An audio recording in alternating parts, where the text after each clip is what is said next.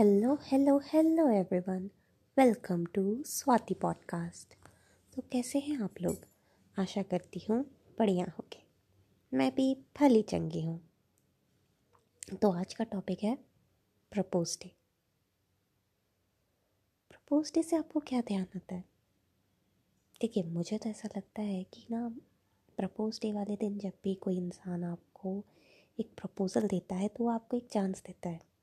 कि क्या आप उसके साथ अपनी बाकी की ज़िंदगी बिताना चाहेंगे?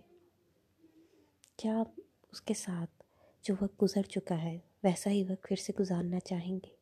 प्रपोज़ल आपको एक अथॉरिटी देता है कि आप उस फैसले मतलब उस सवाल पे या तो हाँ कह सकते हैं हामी भर सकते हैं, या आप ना भी कह सकते हैं। प्रपोज डे ना एक बहुत ही अच्छा दिन है। आप ज़िंदगी भर का साथ मांग सकते हैं किसी से? या किसी के ज़िंदगी भर के साथ को मना कर सकते हैं? बट एक नाता सा होता है प्रपोज डे का।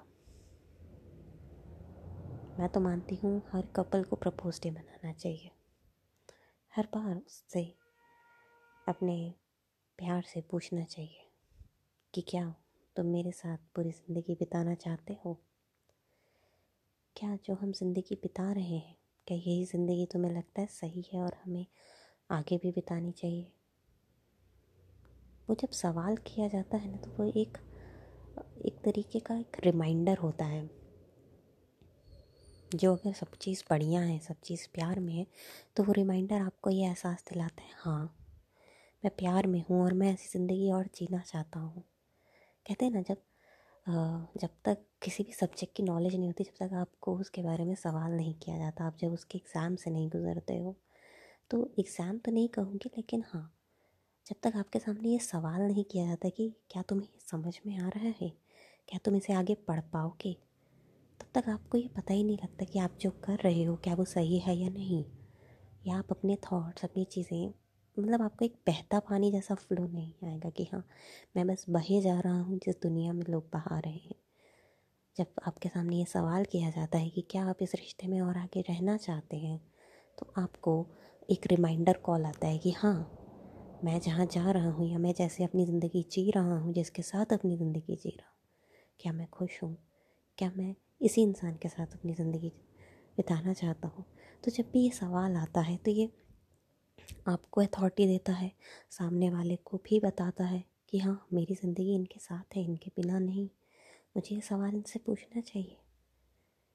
और सामने वाले को भी लगता है कि हाँ एक रिमाइंडर कॉल है। मैं जो ज़िंदगी जी रहा हूँ, मैं इसमें कितना खुश हूँ। मैं ज़िंदगी फिर से उसके साथ जीना चाहता हूँ एंड यू से yes to that person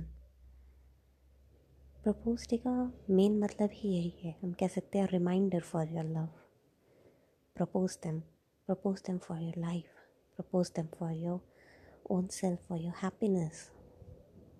कहते ना, हर ये बिज़नेस वगैरह भी लोग जो करते हैं बिज़नेस टाइप उन्होंने पहले प्रपोज़ल ही लेके जाते हैं ना। अगर उनका प्रपोज़ल एक्सेप्ट होता है, तब आगे की चीज़ें होती हैं। तो उसी तरीके से हर रिश्ते में ये प्रपोज डे का एक ख़ास अहमियत होती है। आपको सामने वाले को ज़िंदगी भर का साथ प्रपोज करना चाहिए। क्या वो ज़िंदगी भर का साथ आपके साथ लेना चाहता है या नहीं इस सवाल का जवाब ही प्यार के इंतकाम तक लेके जाता है।